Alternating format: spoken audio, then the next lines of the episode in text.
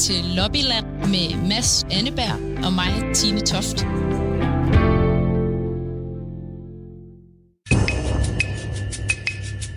Det er jo helt vildt mange penge. Det er EU-regler, der er afgørende. Og så øh, skyder han dem i panden, ikke også? Og så stikker vi dem bagefter. Det, det er altid en legendarisk forhandling i EU-sammenhæng, og der, der slås man virkelig Velkommen til Lobbyland, programmet, hvor vi prøver at få mere ud af EU på Danmarks vegne. Og øh, lige om lidt, der skal du høre øh, lidt om det her. Monsieur le Président, Mesdames et Messieurs les députés, l'un des esprits les plus courageux det her, det er EU-kommissionens forkvinde, øh, Ursula von der Leyen, som har holdt sin øh, store første tale, der hedder State of the Union, eller en tale om EU's tilstand, øh, som hun startede på fransk, som man kunne høre her. Præcis, og øh, altså, så vidt jeg husker, så er Ursula von der Leyen jo, jo læge af uddannelse, ikke? og man kan sige, det er jo netop sådan en form for, øh, ja, hvor, hvor du bare får EU ned på, ned på briksen, og lige ser, hvad er øh, tilstanden, hvordan har patienten det, hvordan går det, og hvad skal vi jo ordinere for noget medicin det næste års tid. Ja, øhm, og det, der kommer til at være debat om talen, om den her store State of the Union-tale i dag, og vi tager altså lidt forskud på det her om lidt i programmet, hvor vi har hele to personer med til at snakke om det. Den ene er Frederik Hector Schmidt, som er brygger og har været med i vores program mange gange tidligere. Og jeg er lidt spændt på, hvad han egentlig siger til hele det her koncept, altså State of the Union-tale. Får man noget ud af det eller ej? Ja, præcis, for han, han er jo med, fordi vi var lidt i tvivl om, om, om der egentlig er nogen, der sidder og, og, og hører det sådan ude omkring i Danmark. Men vi vil gerne høre fra en, som simpelthen bare er en helt normal øh, vælger. Præcis. Og så har vi så også en anden med til at tale om det, fordi noget af det, øh, von der Leyen har talt om i dag, det er klima. Og derfor så ringer vi altså også lige til øh, den tidligere klimakommissær Connie Hedegaard, til lige at spørge, hvad, hvad var det øh, specielle ved talen? Hvad skal man holde øje med her? Øhm, og det er altså noget, der foregår her i løbet af i dag, og derfor giver vi også en guide til, hvad man skal holde øje med i forhold til den her tale. Og det er altså om lidt, og du kan som altid skrive ind, altså under hele programmet.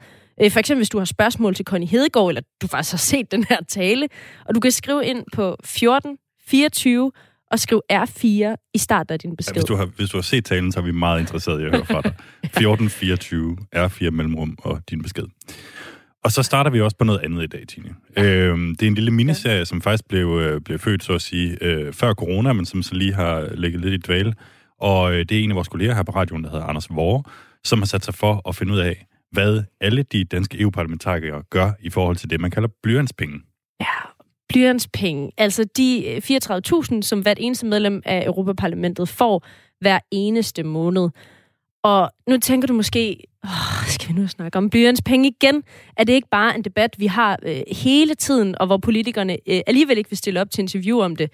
Men der er sket noget nyt på det her område om blyantspenge.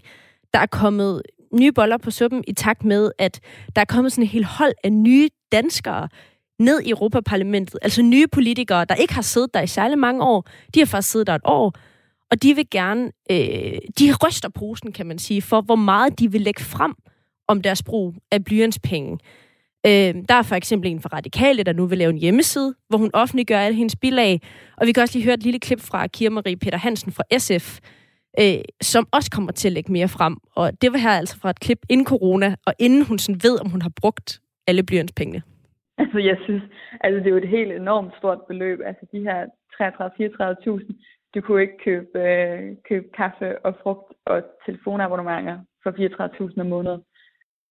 Nej, det kan man som bekendt ikke. Øhm, men det, øh, det skal vi tale mere om lidt senere, det her med, at der er nogle, nogle nye EU-parlamentarikere, der er kommet ned og har rystet posen godt og grundigt i forhold til de her blyantspenge. Vi afspiller også et interview med en, øh, med en venstremand. Øh, vi har den, den førende forsker, øh, skal vi høre fra på området, og så har vi selvfølgelig vores kollega med, som øh, egentlig er ham, der har gravet sig ned i det her emne. Mm. Der kan du selvfølgelig også skrive ind til os på sms 1424. Hvis du har en holdning til det her, altså har du egentlig behov for som vælger at vide, hvad dine EU-politikere bruger sine blyantspenge på, eller er det måske fint nok, så længe de bare følger reglerne? Ja, og faktisk er der allerede en, der har skrevet en sms ind på 1424. Det er Claus, der har spurgt, er dagens udsendelse top tunet.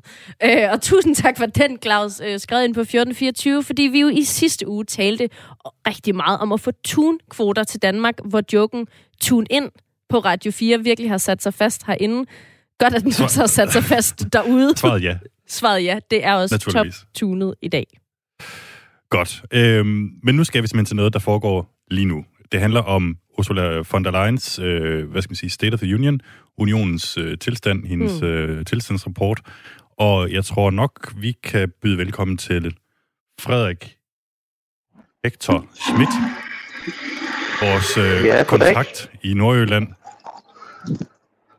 Ja, jeg er manden i Aalborg. Vores mand i Aalborg. Du er, du er en af vores lyttere, du har været med i programmet tidligere, du er brygger i, øh, op i, i omegnen af Aalborg.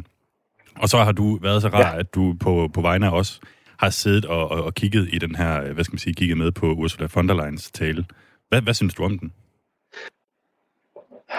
Jamen, i så vid udstrækning som, som muligt, øh, vil jeg sige. Øh, altså, det, det er jo også på en eller anden måde noget, jeg ser som præmissen for hele det her, at det foregår sådan et obskurt sted på en underside inde på EU's hjemmeside, hvor forbindelsen er dårlig, og playeren er ringe og sådan noget.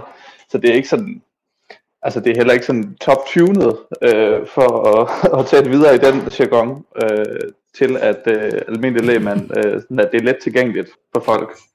Altså havde det, havde det ligget og transporteret på DR øh, nu her i dag, altså så er det da ret let tilgængeligt. Øh, men, og hvis ikke det var fordi, at I havde ringet øh, til mig og spurgt, om jeg ville øh, være med i dag, så havde jeg ikke anet, at det foregik. Okay, så, så havde du faktisk ikke man kan det. sige, øh, så havde jeg ikke anet det. Og jeg, er sådan, jeg synes ellers, jeg er sådan rimelig velorienteret øh, øh, i forhold til sådan nyheder, hvad der lige rører sig. Ja. Øh, så Jeg vil sige, vi havde også Ja. en lille smule problemer med, med, med teknikken. Det er ikke noget... Altså, de, de gør det svært for os, der gerne vil Ja, der var lidt hakken i, i talen. Forhåbentlig kommer den op senere, uden al den hakken, så man bare kan se den uden problemer. Ja. Øhm, Ja. ja, præcis. En af de ting, som, øh, som Ursula von der Leyen hun, øh, lagde frem, skal vi lige prøve at høre et, øh, et lille klip.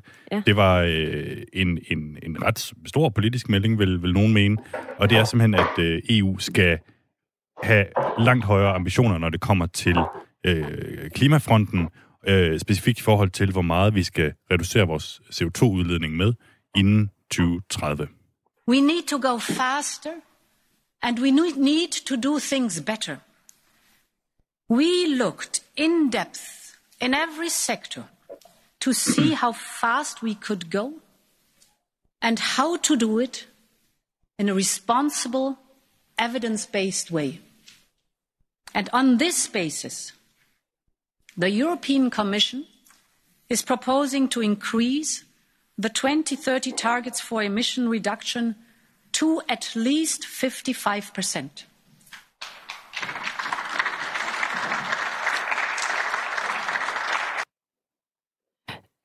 Frederik, øh, det her mål, altså ja. klimamålet om, at EU skal reducere CO2 med 55 procent, hvad tænker du om det?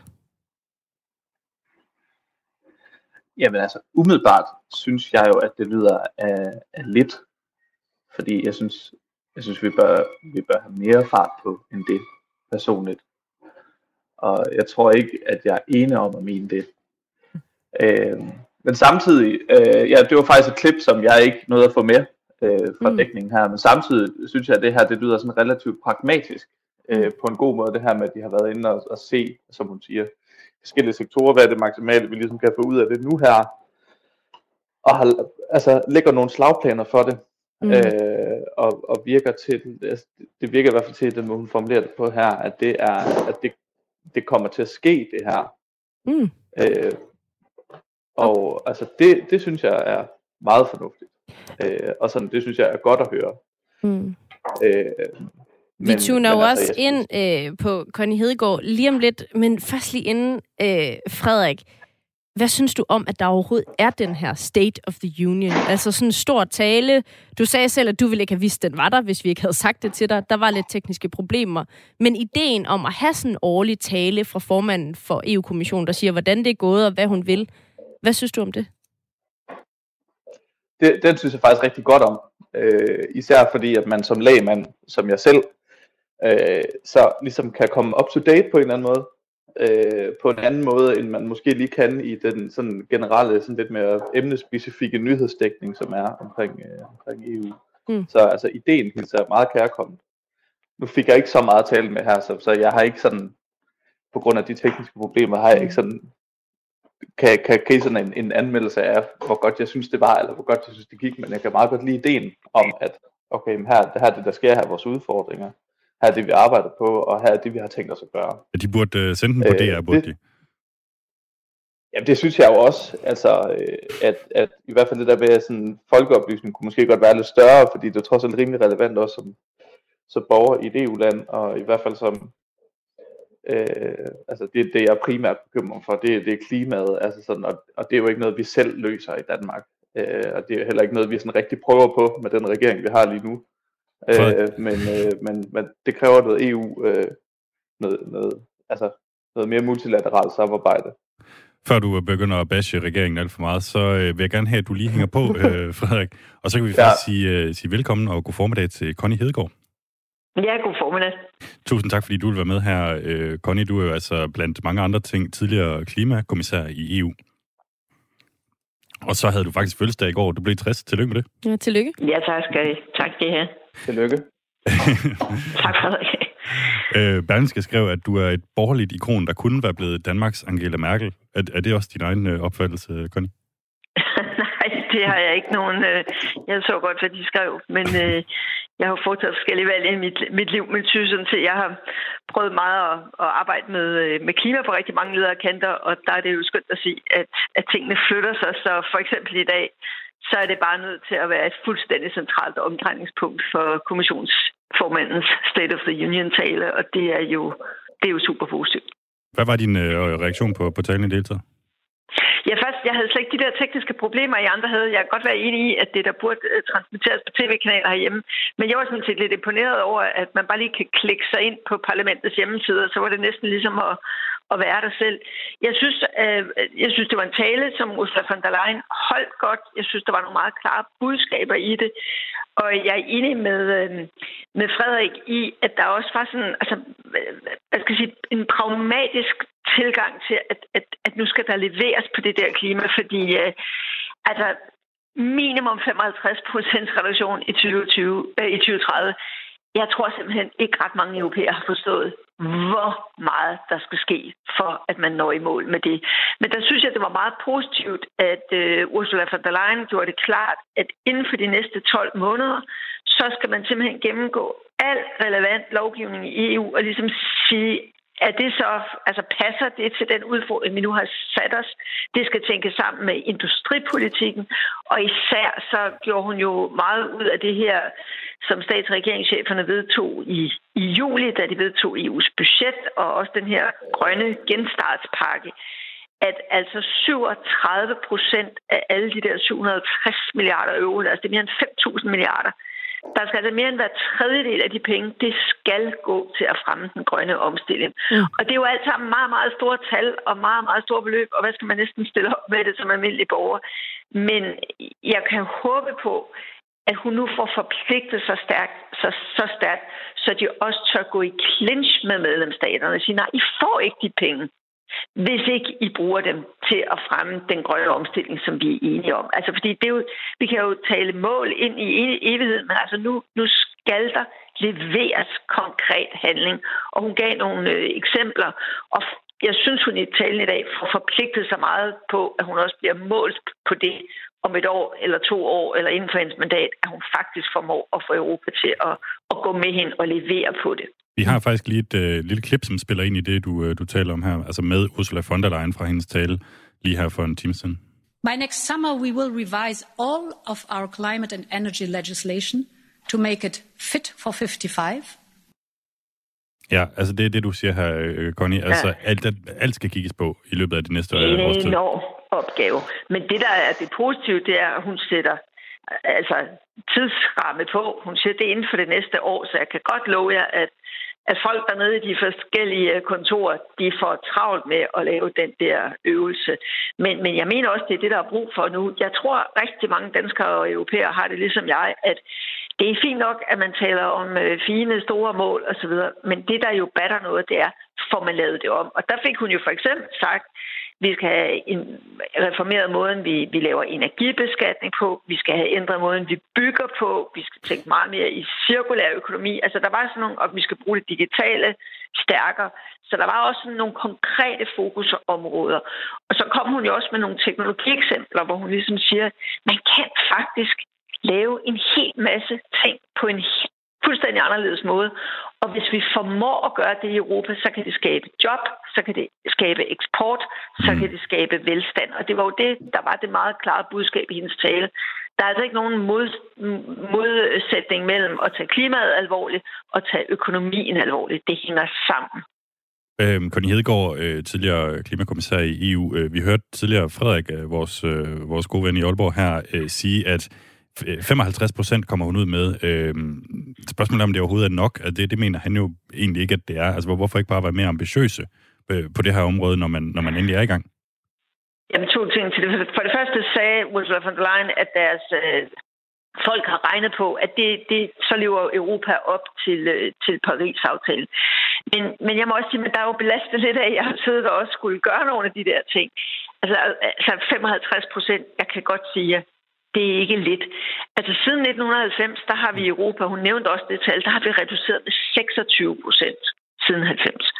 Og nu skal vi altså på de næste 9 år og 3 måneder få det der tal 26 procent til, i stedet for at være en reduktion på 55 procent i gennemsnit i hele Europa. Altså, det er ikke bare i Danmark og i Tyskland og i Holland og i Sverige, de der lande, der er kommet i gang. Det er også i Polen, det er også i Rumænien, det er også i Bulgarien jeg kan godt sige, at det, det er ikke lidt. Der skal gøres noget hele vejen rundt. Det er måden, vi producerer vores fødevarer på, det er måden, vi transporterer os på, det er måden, vi bygger på, ja. det er vores adfærd, det er måden, vi forbruger på. Altså, ingen skal tro, at det er nemt, og, og jeg vil være virkelig bekymret for, om de når det mål. Til gengæld mener jeg også, at det er helt afgørende vigtigt, at de gør det, for jeg tror, at Frederik og rigtig, rigtig mange andre borgere, de er trætte af at høre om mål, som man ikke når. Vi kan jo lige sende den tilbage øh, til Frederik. Hector Schmidt, du er med fra Nordjylland. Øh, har du noget, du vil sige ja. til det her, eller spørge Connie Hedegaard om? Øhm, altså, jeg har, jeg har lidt en pointe, som jeg tænkte på vej herude i bilen, da jeg hørte lidt af det her, at sådan, at man er så bange for at røre ved industrien, øh, og gøre ting dyrere, og det ene og det andet.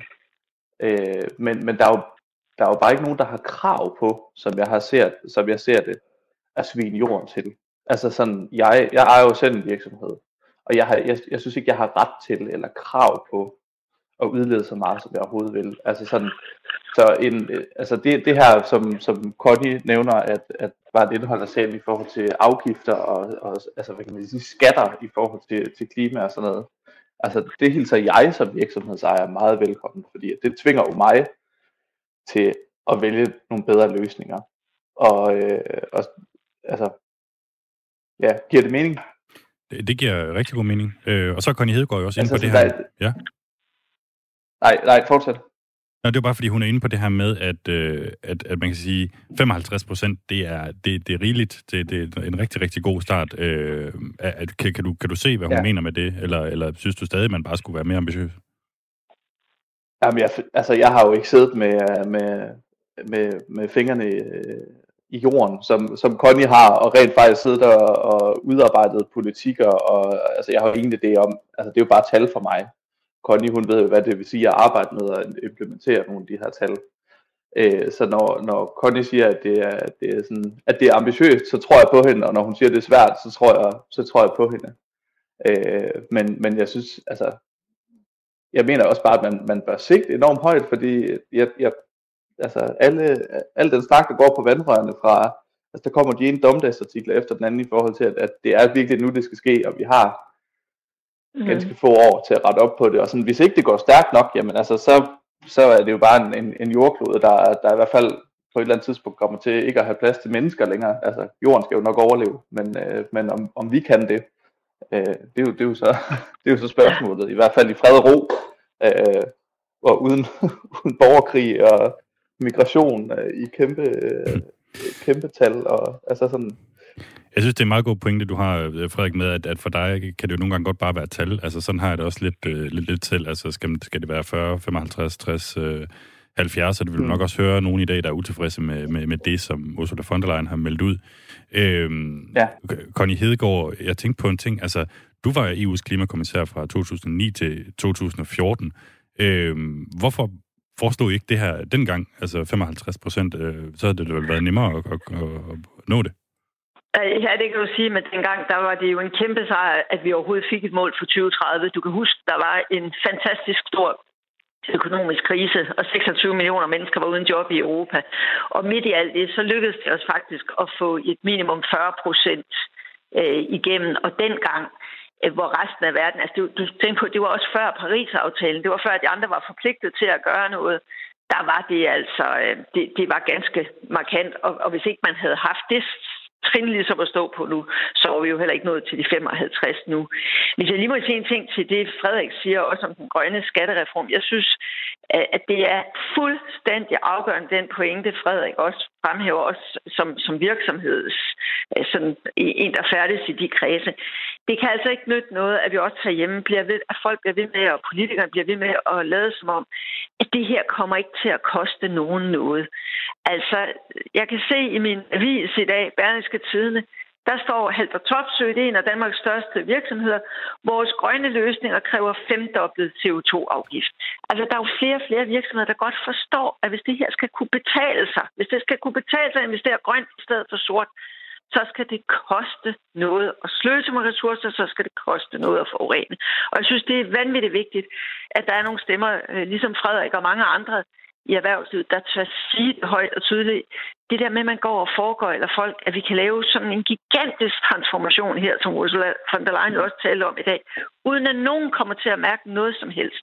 Altså, vi må til at komme ud af den vrangforestilling. Der er masser af muligheder i det her, men man må ikke love, at ingen kommer til at mærke noget, for så kan vi jo ikke ændre tingene så meget, som vi har brug for. Connie Hedegaard, mange tak, fordi du var med her til at tale om uh, Ursula von der Leyen's State of the Union. Jamen selv tak, og fortsat godt program. Hej. Ja, tak, tak. hej. hej. Og uh, Frederik Hector Schmidt, det, det samme til dig. Tusind tak, fordi du var med fra, uh, fra Nordjylland. Jamen selv tak. Øh, ja, tak til dem begge to. Vi har faktisk også fået et par sms'er på 1424.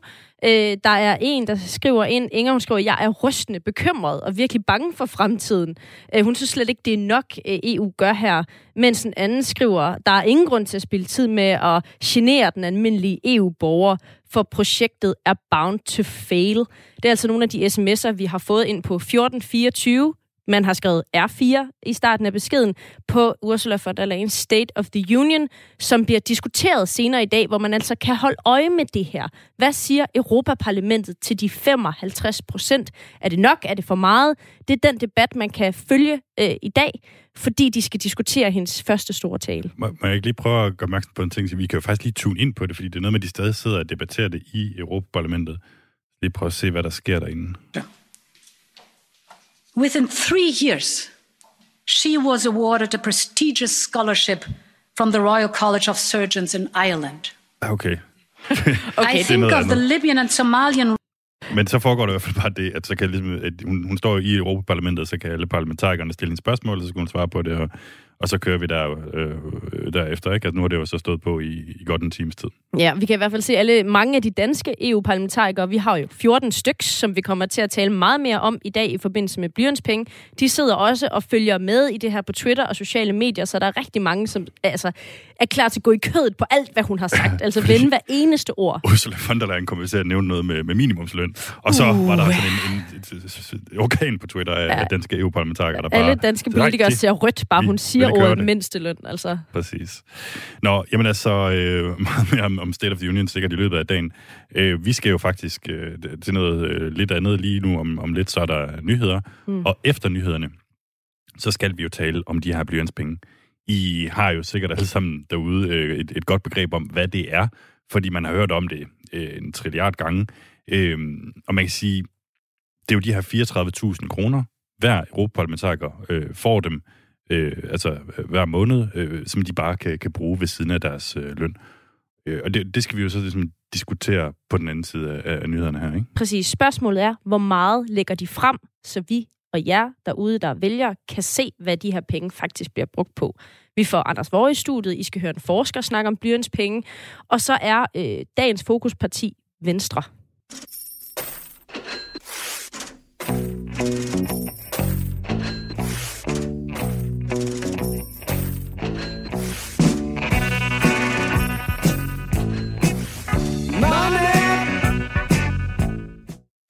Du lytter stadig til Lobbyland, programmet, hvor vi prøver at få mere ud af EU på Danmarks vegne. Og som vi teasede for inden nyhederne, så skal det nu handle om blyantspenge. Det er altså igen de 34.000, som alle EU-parlamentarikere øh, får ved siden af deres løn og andre tilskud. Øhm, og vi skal tale om det, øh, fordi at det er over et år siden, at de er blevet valgt, og fordi nogle af de nyvalgte altså dem, som er, hvad kan man sige, nye i Bruxelles, de har valgt at gøre tingene lidt anderledes, end vi er vant til at se fra nogle af de politikere, der har siddet dernede i for eksempel otte år. Præcis. Altså, hvis vi bare lige skal tage et par nedslag, så har du øh, sådan en som øh, hende, der hedder Karen Melchior fra De Radikale. Hun er ved at lave en hjemmeside, hvor hun vil, øh, altså, så, så vidt hun siger, lægge alle sine bilag ud, så man virkelig kan sidde og se, hvad for en form for, for kaffe hun, hun får om morgenen. Ikke? Øh, så er der enhedslisten, de er jo valgt ind for første gang øh, i form af Nikolaj Willumsen, han har også sagt til os, at han vil lægge det hele frem. SF øh, vil i hvert fald øh, præsentere et, et, et meget detaljeret regnskab, og alt det her, det er jo noget, de ikke behøver, fordi der er ingen øn som helst krav til, øh, hvad skal man sige, dokumentation på, hvad de bruger de her penge på Nej. i Europaparlamentet. Noget af det interessante ved at have fulgt debatten om blyantspenge over årene har været, at meldingen fra de danske politikere plejer at være, vi følger reglerne, vi synes måske egentlig, der skal være mere kontrol, men vi gør altså det, vi skal og så længe der ikke er andre regler, så får I ikke mere fra os. Det plejer at være den standardmelding, vi får fra partierne. Men mm. nu er der altså øh, nye boller på suppen fra de nye, og derfor så har vi sådan set besluttet os for øh, parti for parti at finde ud af, hvad gør de egentlig, de danske partier, altså de 14 folkevalgte danskere. Og der er altså 14 stykker, vi skal igennem. Det er der, og øh, vi, er, vi er allerede godt i gang, øh, så at sige, med, med at kontakte dem. Og i dag, som vi har teaset lidt for, der øh, zoomer vi jo ind på partiet Venstre.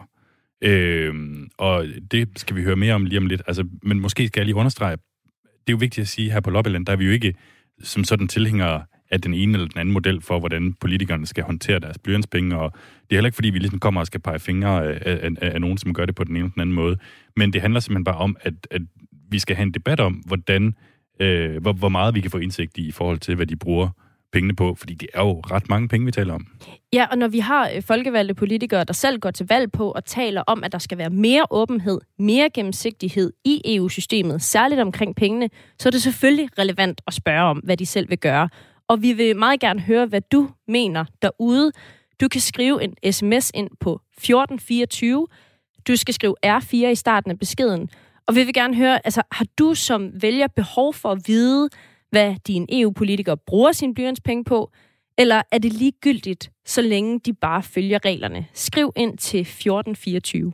Og apropos åbenhed, øh, må jeg så ikke lige tilføje, at man kan jo faktisk heller ikke, øh, det var der en af politikerne, der pointerede over for os, man kan ikke søge agtindsigt i, hvad vi bruger vores øh, sådan, øh, penge på her på, på Radio 4.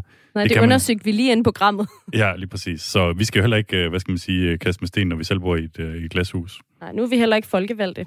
Øhm, og vi har fået vores kollega i studiet, som har siddet og undersøgt det her lige siden inden corona. Velkommen, Anders Vrå. Lige skrue op for dig også. Ja, nu kan jeg høre mig.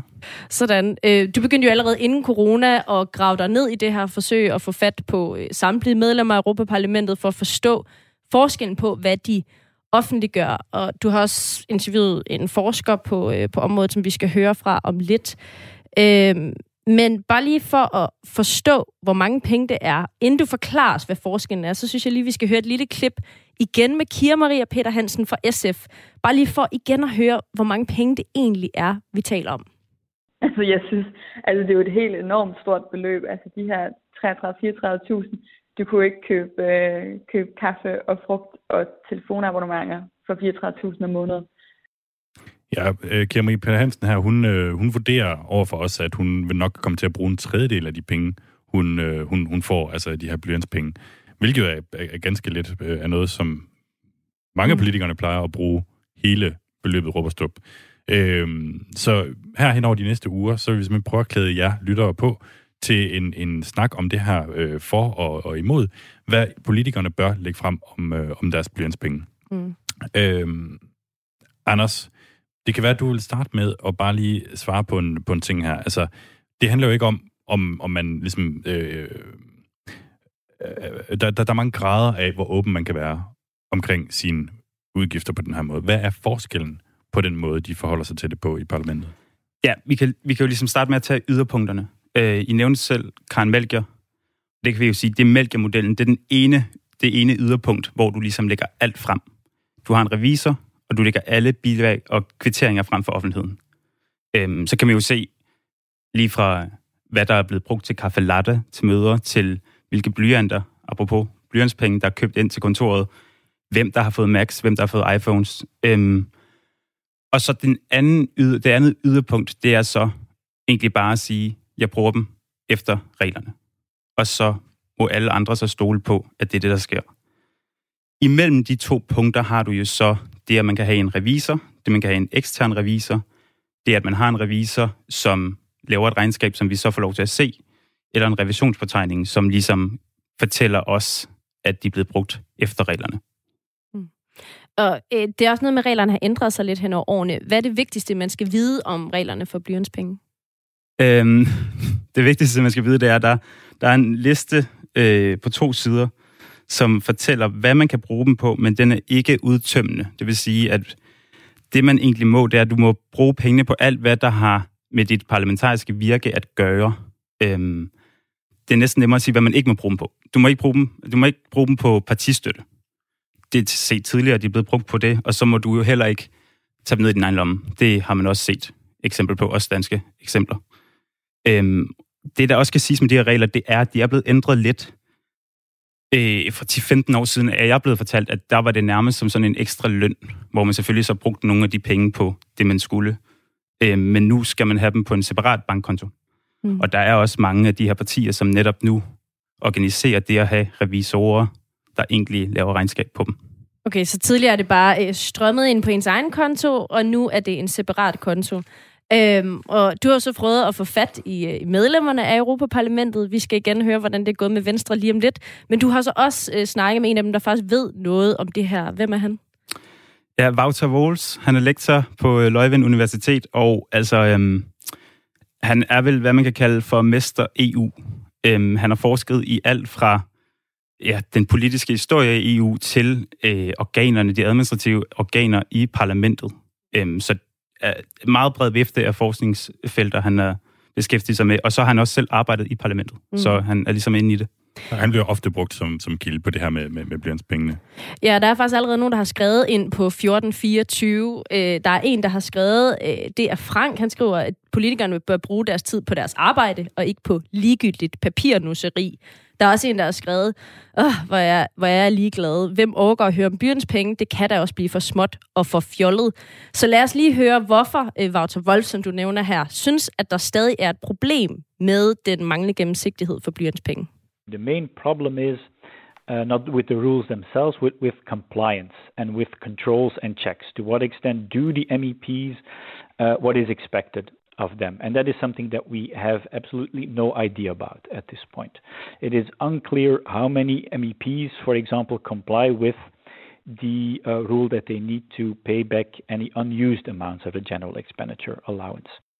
Hvad siger han her, Anders? Ja, altså det, er jo, det primære er jo ikke reglerne. Det er, om de overholder reglerne, fordi der er på ingen måde nogen måde, man kan kontrollere det på andet end at stole på, hvad ja, parlamentarikeren siger, at han gør, eller hun gør. Altså det vil sige, det som Wouter ligesom anfægter, det er, at vi på ingen måde ved, hvor mange af de her penge, der reelt set bliver brugt. Nu har jeg bare lige selv lavet et hurtigt regnestykke, og de 34.000 kroner bliver øh, på en periode for en øh, parlamentariker til 1,6 millioner kroner, og det er så i alt over 1,1 milliard kroner, EU bruger på blyantspenge til parlamentarikere.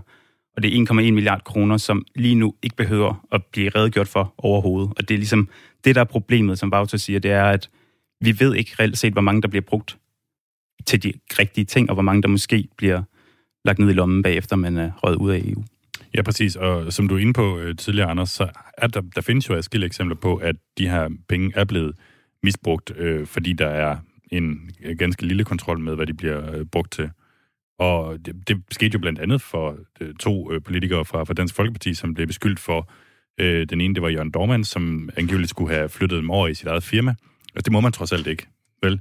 Øh, og den anden var, øh, hvad hedder hun, Rikke Carlson, som blev beskyldt for at øh, simpelthen aflønne sin, sin søn med de her penge. Det må man altså heller ikke. Øh, så der er nogle ting, du ikke må. Og, og ifølge dine forskere her, så vidt jeg forstår det, så er det altså, det største problem, det er, at der er nogle ting, du ikke må, men det er nærmest for svært at finde ud af, om parlamentar, øh, parlamentarikerne overholder de regler, der er. Ja, det, er- det er ret stille og roligt, sådan det nu forholder sig i dag. Ja, okay. Øhm, Skal vi ikke lige høre et klip mere fra interviewet med Wouter Wolds, hvor han taler om det her? jo, præcis. At this point, it is not possible to to check if the MEP is telling the truth, uh, not as a general public or as a journalist or as a researcher, but even from the perspective of the European Parliament, they don't know at this point whether or not the MEP is telling the truth that he or she spent the entire amount of a general expenditure allowance.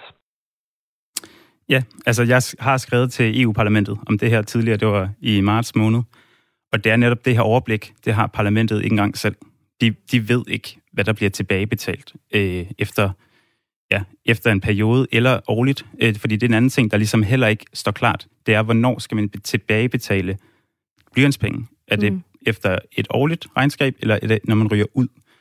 Øh, og man kan bare lave den her lille tankeleg med... Øh, Margrethe Augen har været i parlamentet i 16 år, skulle, altså meget, meget lang tid. Øhm, og vi kan ikke få et klart svar fra hende, for eksempel, om hun har tilbagebetalt nogen endnu.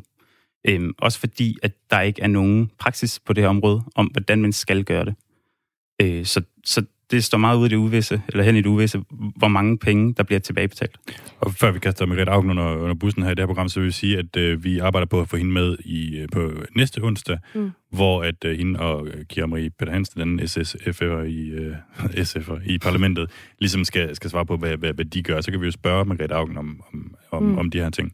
Jeg synes faktisk noget af det, du siger her, og som Wouter Wolds siger, er, er en af grundene til, at det er interessant at tale om det igen. Fordi når der er så stor uklarhed, og når man kan så tvivl om politikernes troværdighed, når vi har politikere, der bliver beskyldt for at snyde, så giver det i sig selv et, et problem, også nogle gange for tilliden.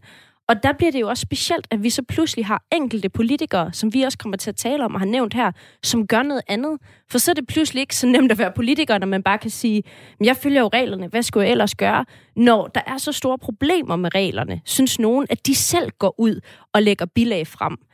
Øhm, og det er jo også altså noget af det, som nogle af politikerne siger, gør det her til et rigtig svært område, at man nærmest kan blive mistænkeliggjort, mistænkeliggjort både når man gør øh, det ene og det andet. Øhm, og du har også talt med Wouter Wolds om, hvad man skal gøre ved det for at fikse systemet. Øh, skal vi lige høre et klip med ham om det? The perfect um, solution would be, of course, checks, but also transparency. So that um, the way that they use their expenses is open to the public. So the fact that it is checked either by the European Parliamentary Secretariat or their own accountant. Um, and that they publish also on their personal website how they have uh, spent their uh, general expenditure allowance. And then we can immediately also see how much of the money is unused and has to be paid back Hvad siger han her, Anders, for, om den perfekte løsning? Ja, den, den perfekte løsning er, øh, at du har en revisor. Øh, ret, ret simpelt. Og så når du har en revisor, så øh, skal man ligesom kunne se, tilgå det her regnskab. I det mindste bare hovedpunkterne af det. Øhm, altså, hvor meget bliver brugt på kontor, hvor meget bliver brugt på materiel, øh, computerteknologi, øh, abonnementer. Øh, sådan så vi ligesom forstår, ja, hvad, hvad pengene bliver brugt til. Øh, vi behøver ikke se bilagene, men det mener Wouter ikke, fordi det der er ved at skulle se bilagene, det er der er et kæmpe stort arbejde ved at finde alle kvitteringerne frem, uploade den på en hjemmeside, som Karen Melchior har tænkt sig at gøre. Det er måske derfor, at det har taget lidt tid for Karen Melchior, for eksempel. Mm. Øhm, så, så det er ret simpelt. Det er en revisor, og så lade offentligheden tilgå i hvert fald hovedpunkterne af det her regnskab, mm. øhm, som revisoren ligesom viser. Og det, der er ved det, nu står jeg med den liste, hvor der er de ting, man gerne må bruge øh, blyantspengene på. Og punkt 6 hedder principperne for afholdelse af generelle udgifter. Generelle udgifter er ligesom blyantspengene. Øhm, og der er et princip om forsvarlig økonomisk forvaltning. Det vil sige, at man er ligesom også blevet pålagt, at man skal bruge dem forsvarligt. Og en måde at bruge penge forsvarligt på, er jo at have en revisor og have overblik over sine egne penge. Så på den måde mener Vouter faktisk, at det står på en eller anden måde i listen, at man skal have en revisor. Men det står bare ikke eksplicit. Mm. Okay, så det er noget af det, han mener, der skal strammes op på, også bare for at gøre det mere gennemsigtigt. Og du har faktisk forsøgt at spørge øh, alle danske politikere om det her, øh, særligt inden corona, og igen nu her. Øh, der er fire medlemmer af Venstre, som er dagens parti. Der er øh, Søren Gade, øh, der er Morten Lykkegaard, der har siddet derinde over en længere periode. Så har vi Asger Christensen, og vi har Linnea Søgaard Liddell. Hvordan er det gået med at få dem til at stille op til interview om det her? Ja, øh, det har været oppe bak, lad os sige det sådan. Øh, nu kontaktede jeg dem i sidste uge, og øh, først fik jeg fat i Asger. Han skulle lige tænke sig om, så fik vi en mail tilbage fra ham om, at det, det vil han sgu ikke øh, være med til. Vi han henviste til Morten Lykkegaard, som er deres formand for blyantspenge spørgsmål. Så ringede jeg til Lidl. Hun henviste også til Morten. Så ringede jeg til Søren Gade.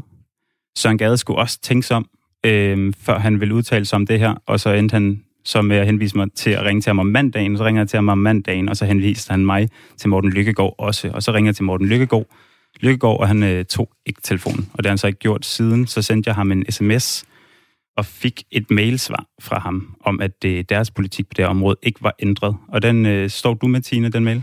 Ja, jeg printede den lige. Altså, svaret igen fra Morten Lykkegaard, som de alle sammen henviser til, er, som du siger, at Venstre har ikke skiftet holdning til spørgsmålet. Øhm, og det betyder altså, øh, at Venstre følger reglerne nøje.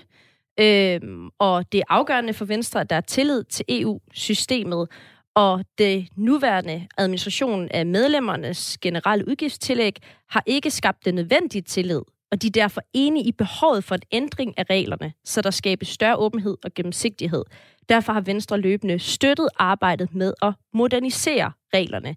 De har for eksempel stemt for det, du nævnte tidligere, Anders, med en særskilt bankkonto, og at der skal være tilbagebetaling. De støtter altså noget, øh, en generel ændring på det her, men indtil videre, så gør de ikke noget ud over at følge reglerne. Og det er jo specielt for os at finde ud af, jamen, hvorfor så ikke bare stille op til et interview om det her? Og det er jo altså ikke enestående for Venstre. Hvorfor tror du, det er så svært at få danske EU-politikere til at stille op til interview om det her emne? Ja, nu har jeg jo snakket med en del af dem, og det, der sådan er gennemgående, bortset fra alle de nye, øh, det er de berøringsangste. Altså, de, øh, de synes, uanset hvad de udtaler i den her sag, så er det en lortesag. Øh, og hvorfor det er, kan man jo spekulere i, øh, men, men de er jo bange for, på en eller anden måde, at folk tror, at de bruger de her penge forkert, eller at de bruger de her penge, som de må, men folket stadig mener, at de bruger dem forkert. Mm. Okay. Øhm, der er et eksempel med Dan Jørgensen, så for eksempel, han blev kaldt Taxadan. Han blev kaldt Taxadan i rigtig lang tid, fordi han har brugt rigtig mange penge på taxaer.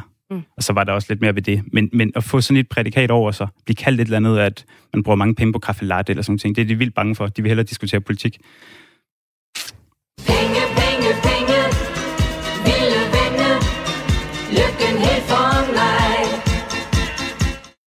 Nu skal vi så høre det interview med Venstre, som vi faktisk trods alt har fået i banken. Fordi Anders, før corona, der ringede du til Asger Christensen, og dengang, der ville han godt tale med dig. Øhm, Asger Christensen, han er altså valgt for første gang til Europaparlamentet her for, for et år siden. Han er landmand nede omkring trekantsområdet, og sidder der så for, for, for Venstre, som er det parti, vi taler om i dag. Øhm, du vil jo gerne høre hans holdning til, at han og hans kolleger ikke skal redegøre for, hvordan de bruger blyantspengene. Så det er ligesom den, den første del. Og jeg tror bare, man skal lægge mærke til, hvordan altså, han ligesom svarer på det. Er det et problem, at øh, medlemmerne af Europaparlamentet modtager over 34.000 kroner om måneden i blyantspenge, som der ikke skal redegøres for? Altså, måden vi har øh, gør det på, det er, at øh, alle vores bilag, alle, alle det, vi bruger pengene, blyantspenge på, det er, det er den revisor, der skriver under på, at de er foregået efter, Og nu, efter den nuværende regel. jeg spørger lige igen, egentlig, fordi nu, nu fortalte du, hvad, hvad I gør. Men er det et problem, at medlemmerne i parlamentet modtager de her 34.000 kroner i blyantspenge hver måned, som der ikke behøves at redegøres for? Jeg kan bare sige, hvad vi gør, og hvad, hvad andre, hvad andre øh, gør, gør det med de, dem selv. Om vi har, øh, jeg kan sige, at min, mine penge de er blevet brugt til, til kontorholdsudgifter i den tid, jeg har været. De er brugt efter reglen. Mener du, Asger, at det er et problem, at de her blyantspenge ikke behøver, at man Bliver- faktisk ikke behøver at redegøre for dem? Altså vi har, øhm, nu, nu kan jeg sige, hvad de har gjort i, i den tidligere, tidligere parlamentssamling. Jeg ved, jeg ved, Morten Løkgaard, han har han har presset på for, at i, øh, man skal have det her ordning op til en diskussion i, i parlamentet, og og det, for at finde ud af, om man skal gøre det på en anden måde, end det man gør, øh, den måde, man gør på i dag. Okay, jeg- så okay, vi laver lige et nej, ja-nej spørgsmål. Er det et problem, at de ikke behøver at blive bogført? Jeg kan bare sige, hvad vi har gjort, og det er gjort ud fra, at, at øh, vi vil, øh, midlerne de skal bruges i forhold til øh, forskrifter. Altså, det er dig, der er politikeren. Det er dig, der sidder i parlamentet, og det Ja. er jer, der kan bestemme det, om man skal hvad skal man sige, lave en ordning, Vi- hvor vi det bliver redegjort for igennem parlamentet, så alle får redegjort deres blyantspenge. Så jeg vil gerne høre, hvad du mener om det. Øh, må jeg lige, lige, to skal mig ringe tilbage til dig om øh, fem minutter igen. Ja, det er helt i orden. Er du der? Hej. Ja, det er godt. Vi tak. Hej. Ja, der opstår lige sådan en helt naturlig pause her i øh, dit interview, Anders, med Asger Christensen fra, fra Venstre, som vi jo bare lige kan bruge til at gøre, gøre status øh, over, hvor, hvor, hvordan det går. Altså, han har ikke så meget lyst til at svare på, hvad han egentlig selv mener om det her spørgsmål, men han henviser jo som, øh, så til det her med, at han overholder naturligvis reglerne, og han har ovenikøbet også en revisor, som kigger, at det her det, det foregår, som, som det skal. Øh, men I får så ligesom etableret forbindelsen igen, det og det kan vi prøve at høre her. Hej, det er Anders. Jeg skal igen. Hej, Asger. Ja. Det er, det er jo dig, der, det er dig, der er politiker dernede, og det er i parlamentet, Ja, nu man kan lave nu, du høre, hvad, her- nu, skulle, nu, nu skulle du høre, hvad jeg siger. Nu skulle du høre, hvad jeg siger. Må jeg- det er, at jeg- Venstre arbejder for i sidste mandat, at det skulle, der skulle, der skulle en revision til med en større åbenhed, større gennemsigtighed. Det strandet i præsidiet. Og indtil videre, så har, kører vi efter de regler, der er nu. Og derfor, øh, det er derfor jeg siger, som jeg har gjort, øh, jeg tror, to, tre, fire gange nu. Du har en revisor på dine blyantspenge, øh, og det har I alle sammen i Venstre. Det er regnskab. Ja. Må jeg se det? Ja, det er jo... Nej, det må du ikke, fordi det, det, er, det, det, øh, det lagt ud til offentligheden. Og hvorfor er det ikke det? Ja, det er, jo det, så det er jo så derfor, vi siger, at det skal være en større åbenhed og gennemsigtighed i, i den nye model. Ja, men hvorfor, der- hvorfor lægger I ikke bare jeres egen re- regnskaber ud til offentligheden? Det gør man blandt andet mit, hos, i den grønne gruppe. Kira, jamen, lad, Og- lad, lad, lad, dem, lad, lad hende gøre det. Vi, vi, vi holder os til reglerne, som det er i øjeblikket. Ja. Prøv lige at høre, du får mig til at sige andet, det jeg har sagt nu. Og jeg har sagt det 10 gange. vil du lægge dine regnskaber frem, hvis alle andre parlamentsmedlemmer gjorde det? Jeg siger, at vi følger de regler, der er nu. Og, og som jeg kan se, så, så er der ingen, der, der, lægger, der lægger regnskaberne frem i, i øjeblikket. Og øh, som sagt, vi følger de regler, der er nu, og det fortsætter vi med indtil det er absolut noget andet. Der er jo en række danskere, som lægger deres regnskaber frem og går længere Ja, der, er, der er en række danskere, der er, jeg kan tælle en eller to, Øhm, der, der måske gør det. Der måske gør det. hvis de lægger deres regnskaber frem, vil du så Det er- også, det er- vil du det er- også det er- det er- gerne det er- gøre det så? Jeg er fuldstændig ligeglad med, hvad de gør. Vi følger de regler, der er nu. Og, øh, og det fortsætter med indtil der er vedtaget noget andet. Hvad, hvad, hvad er den negative konsekvens ved, at du lægger dit regnskab frem til offentligheden? Ja, Fordi det er sådan, er, sådan er øh, reglerne i øjeblikket, at det skal de ikke. Men hvor, hvad, hvad vil der ske af Og negative jeg, og, og, konsekvenser? og, jeg, og, og jeg, jeg, jeg, følger, jeg følger reglerne. Øh, ja, Og det gør man, kan jo, man kan jo sagtens følge reglerne, og så øh, have endnu mere gennemsigtighed omkring, hvordan man bruger de her penge, og bare vise regnskabet. Jeg siger ikke, at jeg og skal og det, er se der, bilagene. og, det, og det er derfor, vi... Du kan få den uh, underskrift af min revisor, og tingene de er foregået efter, efter reglerne. Men mere får du. Det, er- du, får, øh, du kan få revisorens under, underskrift på, at, øh, at tingene er foregået efter de regler, der er Ja, nu nævnte du, du øh, altså det er bare fordi, du nævnte lige før, at Vi kommer, vi, kommer, vi, vi, vi, jo kommer godt, længere, vi, vi, vi kommer længere i den diskussion her. Det gør vi bare. Ja, det var altså interviewet med Asger Christensen, lavet af vores kollega, som står her, Anders Vore på radioen.